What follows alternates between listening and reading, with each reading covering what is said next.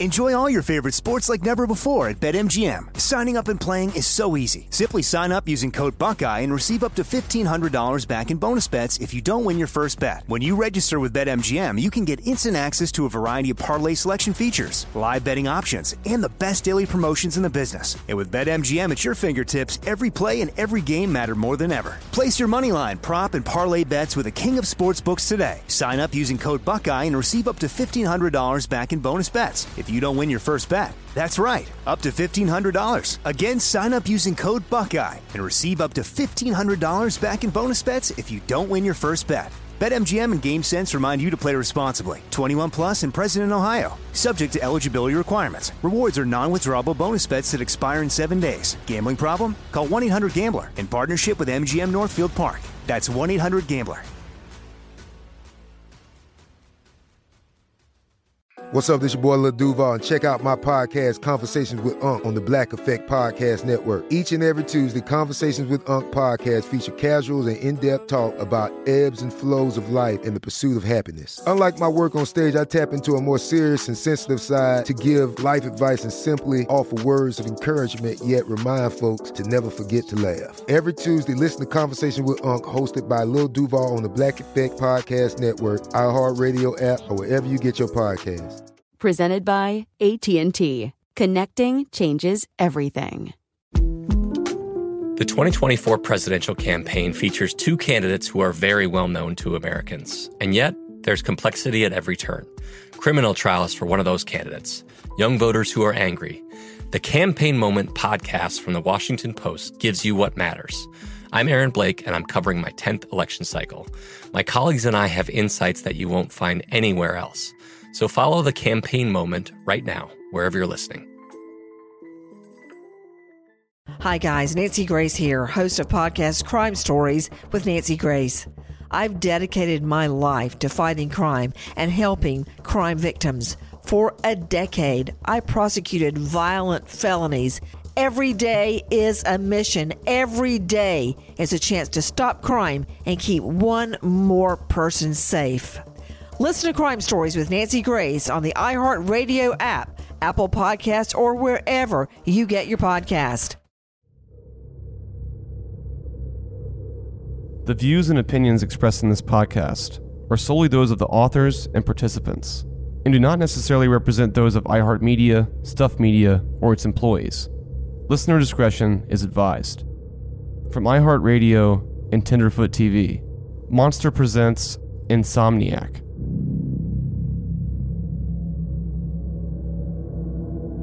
I'm Scott Benjamin, and everything I'm about to tell you is real. This is Insomniac.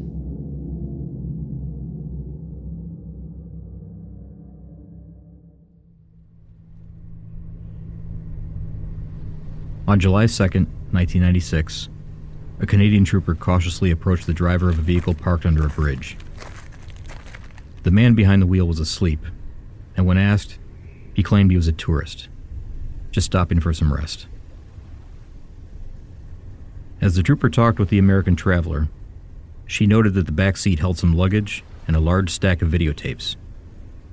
However, since there was really no cause for alarm, the two parted ways. The truth was, the tourist had been living out of his car for several days at this point. The very next day, on July 3rd, 1996, that same American visitor was in Pinery Provincial Park in Grand Bend, Ontario, Canada. The stack of videotapes in the back seat was now nowhere to be found, and next to him was a rambling three page, handwritten letter on yellow notepaper stating that his marriage was failing, his business was failing, and he was sorry for messing up the park. After all, he had planned to do this somewhere else. He finished his long note with the line that he simply wanted to eat a peanut butter sandwich, his favorite snack, and then go to sleep. With that, he pulled out a 357 Magnum and shot himself in the forehead. By the time his body was discovered later that evening by some campers, he had been missing for eight days. What really brought this man 400 miles from his comfortable Midwestern home? And why did he feel the need to end it all so abruptly with a bullet to the brain? Was it really the pressures of a failed marriage and business? Or was there something more sinister to the story? As it turns out, there was a lot more. In fact, the dark truth was only beginning to be unearthed in his hometown of Westfield, Indiana, just one day before his death.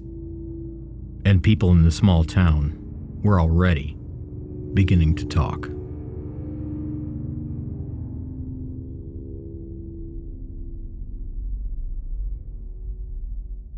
Most killers aren't very open about their murdering ways, and that's with good reason.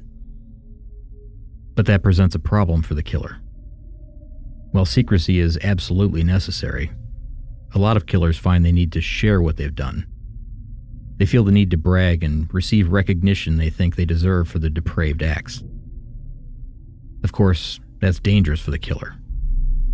Tell the wrong person, and you'll end up in prison for life or receiving a death sentence. You're going to learn how the I 70 strangler found a way around this dilemma. How he found a way to share his terrible secret with an entire group of onlookers. And he knew that none of them would ever report him to the police. How could he be so sure of their loyalty? We'll answer that question along the way. To begin our story, we have to start almost exactly 25 years ago in a city known as the Crossroads of America. Indianapolis, Indiana.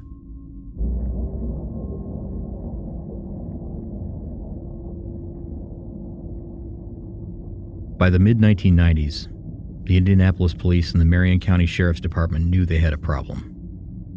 Gay men from the area surrounding Indianapolis, all matching a similar physical description age, height, and weight, were disappearing 10 had disappeared in the previous two years, beginning in the spring of 1993. But the problem wasn't exactly new to the authorities either. From 1989 to the mid 1990s, the discarded dead bodies of men were being found in the rural areas along the corridor of Interstate 70 between Indianapolis, Indiana, and Columbus, Ohio. All of them had been strangled to death. At the time, the investigators couldn't piece it all together. There were no witnesses, and there just wasn't enough usable evidence left behind. The only known connection was the missing men's ties to the gay community. A lot of them were taken on their way to or on their way home from Indy's gay nightclubs. But now, in the fall of 1994, things were about to change. Following a tip from an informant, one that wanted to remain anonymous, the hunt for another man, someone known as Brian Smart, was on. According to the informant, he was at one of Indy's gay nightclubs and he saw another man who was overly interested in a missing persons poster that had been tacked on the club's wall. The poster featured a photo of the informant's friend, Roger Goodlett, Goodlett had gone missing in July of 1994.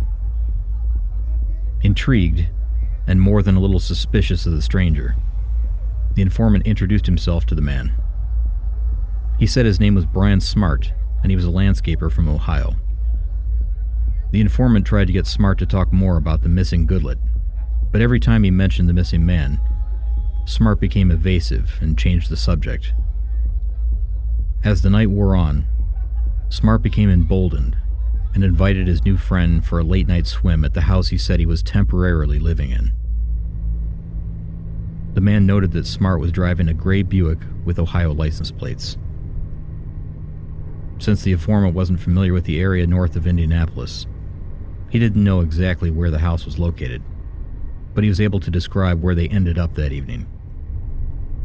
It was an area surrounded by big homes, long split rail fences, and horse ranches. The house they drove to was a large Tudor style home, and the pair entered from a side door. He noticed that the interior was crowded with dust covered furniture and boxes as they made their way through the house, then down some stairs to the bar and indoor pool area. Smart offered his guest a drink that he had prepared himself, but the informant wisely refused it. Smart then excused himself, and when he returned, he was a lot more talkative than before. The informant suspected that Smart had just snorted some cocaine. He knew enough about the drug to notice the telltale behavioral changes it produced. Soon, Smart brought up the topic of autoerotic asphyxiation. That's when someone receives pleasure from suffocation or being choked, either during intercourse or masturbation, often to the edge of death. Smart asked the informant to strangle him first, and he went along with it. He choked Smart with a pool hose while he masturbated and passed out. After Smart revived, claiming a sexual rush like no other, it was the informant's turn. It was at this point Smart began choking him with the pool hose. But when it was clear that he wasn't going to stop, the informant pretended to pass out, and Smart released him. When the informant finally opened his eyes, Smart appeared rattled and he claimed he was scared because the man had lost consciousness. The truth was, Smart didn't expect his late night pool guest to wake up at all. And that's what spooked him. It was apparent that Smart had done this before. And the man said that his hands were strong and confident around his neck as he strangled him to the edge of death. When they had finished their poolside fun, the pair collected themselves and Smart drove the man back to Indianapolis, where they agreed to meet up again the following week. The informant felt that Smart's deviant behavior in the pool that evening might explain what happened to his missing friend, Roger Goodlett. He called to tell the authorities about his suspicion. However, that following week, at the time and place they agreed to meet, Smart never showed. And, for a while, he remained a ghost. Oh, and one more creepy detail shared by the informant about the large house somewhere north of Indianapolis. There were mannequins all over the place, and in different postures, including lounging around the pool area. They were well dressed, almost as if they were attending an upscale pool party. When asked about the mannequins, Smart replied that the owner of the house didn't want to be lonely. He kept them around for company.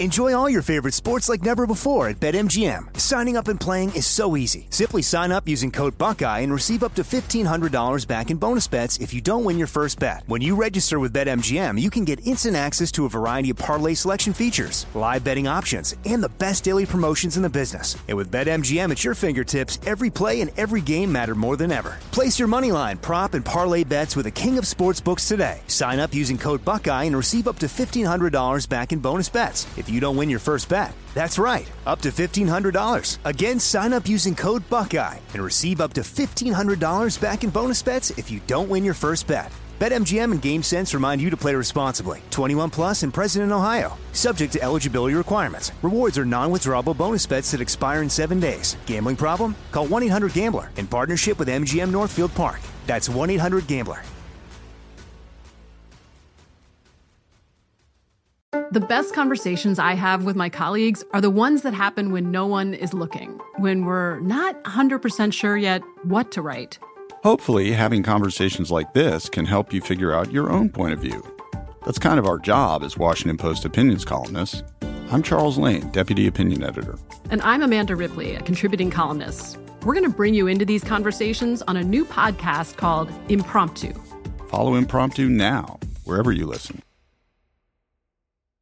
When you drive a vehicle so reliable it's backed by a 10 year, 100,000 mile limited warranty, you stop thinking about what you can't do and start doing what you never thought possible. Visit your local Kia dealer today to see what you're capable of in a vehicle that inspires confidence around every corner. Kia, movement that inspires. Call 800 333 4KIA for details. Always drive safely. Limited inventory available. Warranties include 10 year 100,000 mile powertrain and 5 year 60,000 mile basic. Warranties are limited. See retailer for details. I'm Scott Weinberger, journalist and former deputy sheriff. In my new podcast series, Cold Blooded The Apollo Gym Murders, I'm embedded in the cold case investigation into the death of firefighter Billy Halpern. It's just a shame, you know, that they took him from us. Experience this investigation in a truly unique way, knocking on doors, uncovering new evidence, including the DNA of a potential killer. Uh, my name is Danny Smith. I'm a detective uh, with Miramar Police Department. This is Scott Weinberger. We're actually reopening an old case, and your name came up. Untangling secrets that may reveal the answers to not only one murder, but almost a dozen. I thought they were going to kill me, so I kept my mouth shut and I didn't say anything. All these years, I didn't say anything. Listen to Cold Blooded, the Apollo Gym Murders on the iHeartRadio app, Apple Podcasts, or wherever you get your podcasts.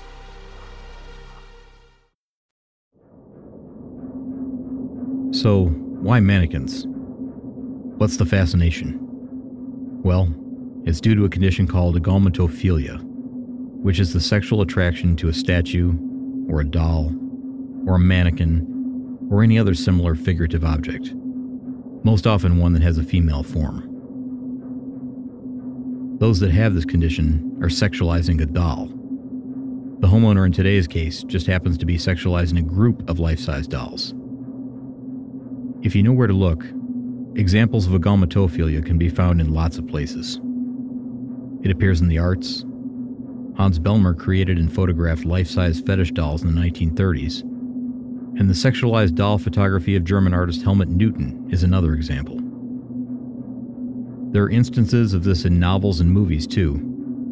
And dating much earlier, there's the Greek myth of Pygmalion, a sculptor who fell in love with the statue he had carved.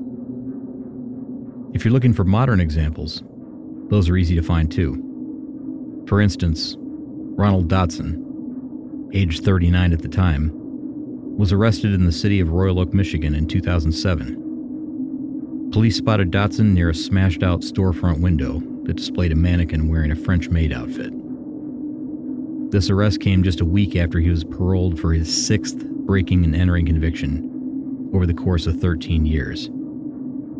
Now, not all of Dotson's crimes involved mannequins, but a lot of them did. One notable arrest in his past came after police had found him in an alley behind a woman's clothing store with three mannequins. All were dressed in lingerie. This is clearly a man who has a sexual fetish for female mannequins and simply can't control his urges, even if that means breaking into a business to satisfy his needs. For his crime in Royal Oak, the judge gave Dotson a harsh sentence a year and a half in prison. But that's likely because he was a repeat offender with many prior convictions. And the judge reasoned that Dotson's behavior, even though he never really harmed another human, struck fear in the community.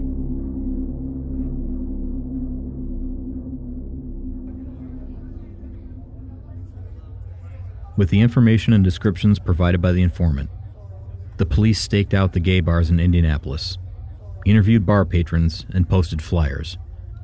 But they weren't able to locate anyone named Brian Smart or anyone who fit the description. And the killings continued. Finally, a year later, in the fall of 1995, the police got another break. The informant had spotted Brian once again, and this time he got the man's license plate. The Indianapolis police ran a check on the license plate number, and the results pointed back to the car's owner.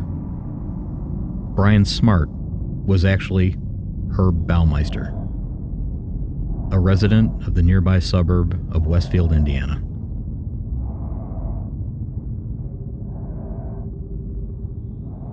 Herbert Richard Baumeister was born on April 7, 1947, in Indianapolis, Indiana.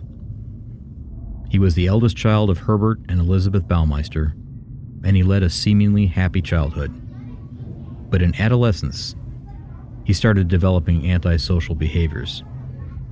There were rumors of him urinating on a teacher's desk. He started playing with dead animals.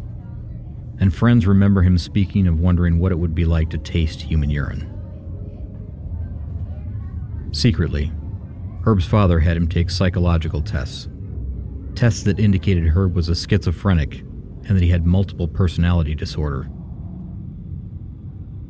The odd thing is that there's no record of Herb ever receiving treatment for either condition. By 1965, Herb had graduated high school and was accepted into Indiana University. He dropped out of college after just one semester and went to work as a copy boy for the Indianapolis Star newspaper, but returned to IU in the fall of 1967. And that's when he met his future wife, Juliana, or Julie, as she preferred to be called. In November of 1971, Herb was 24 years old, and he and Julie were married. In the late 1970s and early 1980s, the two had three children together two girls and a boy Marie, Eric, and then Emily. In 1972, not long after his marriage to Julie, Herb spent two months in a psychiatric hospital, committed by his own father. Julie agreed with the decision, saying Herb was tired and he needed help. By 1974, Herb had taken a job with the Bureau of Motor Vehicles and was eventually promoted to program director. This success didn't last long, however, as signs of his mental illness began to show, and his position was finally terminated in the 1980s when he urinated on a letter which was to be sent to the then governor of Indiana, Robert Orr. The next several years weren't much better for Herb either. On September 3, 1985, Herb, now 38, committed a hit and run while intoxicated, but there was no severe punishment. Then, less than one year later in March of 1986, Herb was charged with auto theft and conspiracy to commit theft, but he once again avoided punishment and somehow beat the charges against him. That very same year, Herb's father died. On the positive side, Herb had taken a job at a local thrift store that inspired him and his wife Julie to start a business of their own. In 1988, Herb's mother, Elizabeth Baumeister, loaned him the money to open his own thrift store. The Baumeisters called their new thrift store Save a Lot. Not to be confused with the chain of grocery stores that go by a similar name, and it was initially successful, earning the couple a small fortune in the first year alone. The pair soon opened a second location, and things were beginning to look up for the young family. Herb was a domineering business partner, which Julie didn't like, but tolerated and the employees of Save a Lot noticed that Herb would often disappear for several hours at a time, right in the middle of the workday, and he always returned smelling like alcohol. Despite Herb's questionable management style, by 1991, the small Save a Lot chain was successful enough to allow the Baumeisters to buy a new home. A much bigger home outside of the city. Somewhere with a lot of property and privacy where Herb could conduct a different kind of business.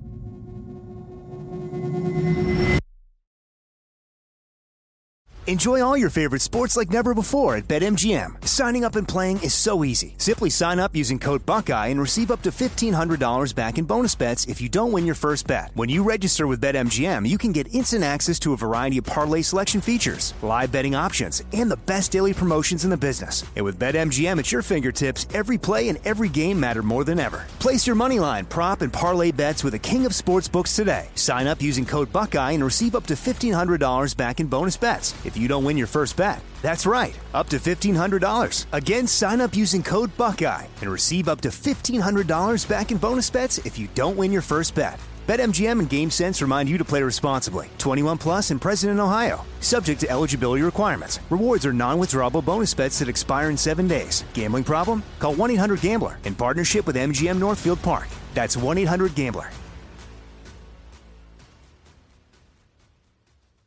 The best conversations I have with my colleagues are the ones that happen when no one is looking, when we're not 100% sure yet what to write.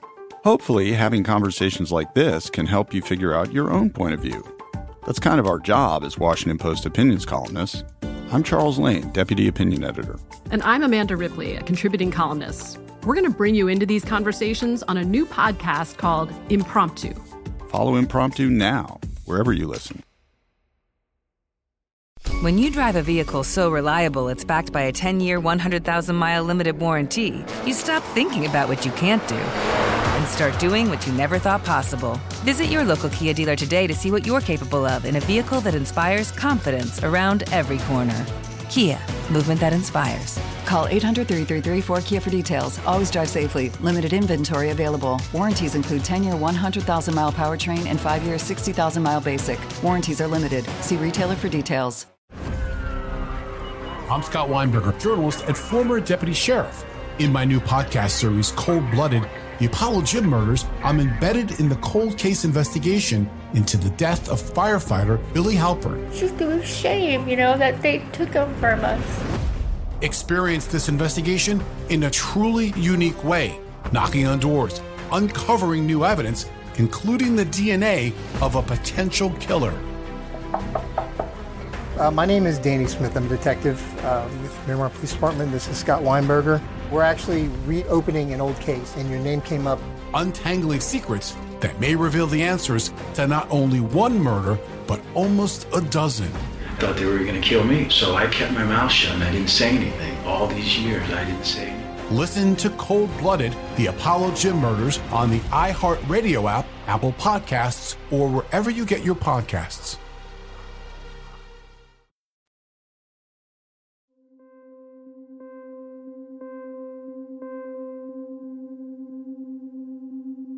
I inherited a fascination with true crime from my father. Other members of our family would shake their heads and wonder why he was drawn to such dark material. But I always understood. It's voyeurism. A front row seat to view the thoughts and actions of monsters, their victims, their families, and the authorities who hunt them. Now it's my job to research these stories to the fullest extent, to study them every day.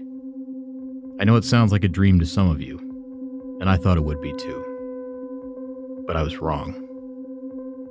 True crime isn't the escape that it once was for me, it's become the opposite. Making this show has unlocked something inside of me, something I've kept a secret until now. I have nightmares, extremely realistic dreams that prevent me from sleeping sometimes for several nights in a row.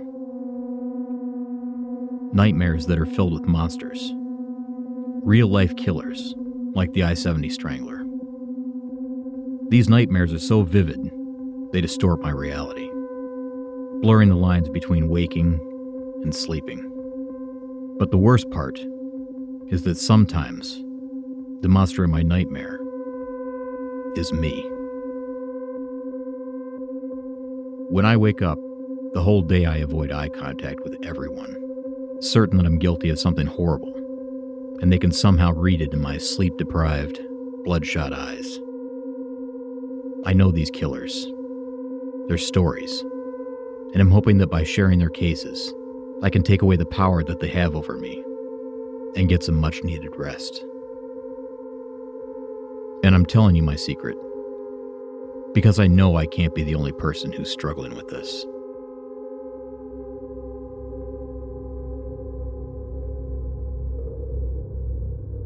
While researching this case, I came across something highly unusual. Something I never really expected, and fairly rare among the ranks of serial killers similar to Herb. I found a short video clip that shows what amounts to a chance encounter with a serial killer by a local television station in Indianapolis. The new station was WISH TV, Channel 8, and the reporter interviewed Herb Baumeister right at the height of his crimes. There's no indication in the video as to what year the interview took place, but I have it figured to be between 1991 and 1994. The background of the shot is clearly Baumeister's property. There's no doubt it's his fields, his driveway, and his fence. In fact, you can match the location with crime scene photos taken at the property years later. We'll play the audio for you in a moment, but here's how all of this came to be. Herb and his son were near the road just outside of the property, and they witnessed a road striping crew passing by. There also happened to be a dead raccoon on the road. As the crew approached, Herb said to his son, I think he's going to lay a paint stripe right over that dead raccoon. Sure enough, the crew did just that. Apparently, this angered Herb so much that he decided to take photographs of what he witnessed and share them with the local news station to alert them to this wrongdoing. It's a very strange interview. There's Herb, standing on the edge of his property, wearing a suit and tie, and looking exactly how you would imagine a successful small business owner might look in the early 1990s. Nothing seems to be out of the ordinary. He's relatively calm, he's amiable, and even laughs a bit. But at the same time, he seems appalled at the callous treatment of this dead raccoon. I find this extremely strange. Listen to his interview and see if you agree. Herb Baumeister of Carmel saw it all. I said to my son, they're gonna hit that raccoon with a spray gun, and sure enough, they just striped right over its face and neck. You know, didn't even move it. You know, no effort to you know get it out of the way. So I happened to have a Polaroid with me, so I took a shot of the thing. A raccoon, which met its demise on the yellow line, became one with the paint. The raccoon has since been removed. This is all that's left. This was just, you know, uh, the painter should have had a chalk line drawn around his career by state officials. There was no excuse for that. I mean, the poor thing deserved a better fate than that. The poor thing deserved a better fate than that. The question is this Is Herb really that upset about the treatment of a dead raccoon? Or is he using this as an opportunity to try to blend in, trying to appear a little more normal than the way he was perceived by everyone around him? Was he attempting to pretend to be a normal, functioning member of society? I guess we'll never know the answer. The Baumeister family was ready to move into their new dream home. But the cracks were beginning to show, and Herb's secret life couldn't stay secret for long. Eric, Herb's son, was about to make a gruesome discovery in the woods. Something that should make Julie question everything she believed about her husband. But she ignored it. Next time on Insomniac.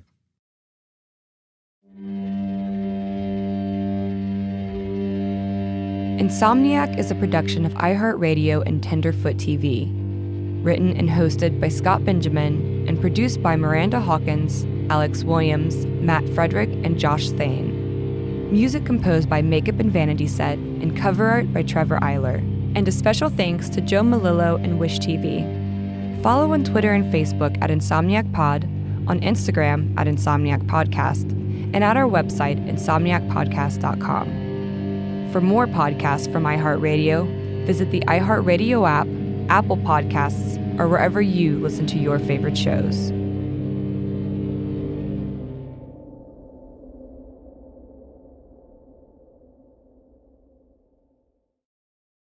Hi, guys. Nancy Grace here, host of podcast Crime Stories with Nancy Grace.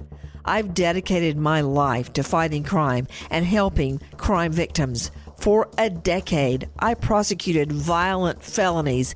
Every day is a mission. Every day is a chance to stop crime and keep one more person safe. Listen to Crime Stories with Nancy Grace on the iHeartRadio app, Apple Podcasts, or wherever you get your podcast. I'm Scott Weinberger, journalist and former deputy sheriff. In my new podcast series, Cold Blooded, I'm embedded in the cold case investigation into the death of firefighter Billy Halpern. Experience this investigation in a truly unique way, untangling secrets that may reveal the answers to not only one case, but almost a dozen. Listen to Cold Blooded, the Apollo Gym Murders on the iHeartRadio app, Apple Podcasts, or wherever you get your podcasts. Imagine you're a fly on the wall at a dinner between the mafia, the CIA, and the KGB. That's where my new podcast begins. This is Neil Strauss, host of To Live and Die in LA, and I wanted to quickly tell you about an intense new series about a dangerous spy taught to seduce men for their secrets and sometimes their lives. From Tenderfoot TV, this is To Die For. To Die For is available now. Listen for free on the iHeartRadio app, Apple Podcasts, or wherever you get your podcasts. I'm Diosa. And I'm Mala. We are the creators of Locatora Radio, a radiophonic novela, which is a fancy way of saying a, a podcast. podcast. Welcome to Locatora Radio, Season 9. Love at first listen. We're older, we're wiser, and we're podcasting through a new decade of our lives. This season, we're falling in love with podcasting all over again. And getting to the heart of our stories. We're going places we've never gone before, and we're bringing you along with us. With new segments, correspondence, and a brand new sound sound. Season 9 is kicking off with an intimate interview with Grammy Award winning singer songwriter Natalia Lafourcade. What's giving you hope right now? Well, when I see what music does to people, it gives me a lot of hope. If you liked Locatora before, you're going to love season 9. Subscribe to our show and you'll see why Locatora is your prima's favorite podcast. Listen to Locatora Radio as part of the My Cultura Podcast Network, available on the iHeartRadio app, Apple Podcasts, or wherever you get your podcasts.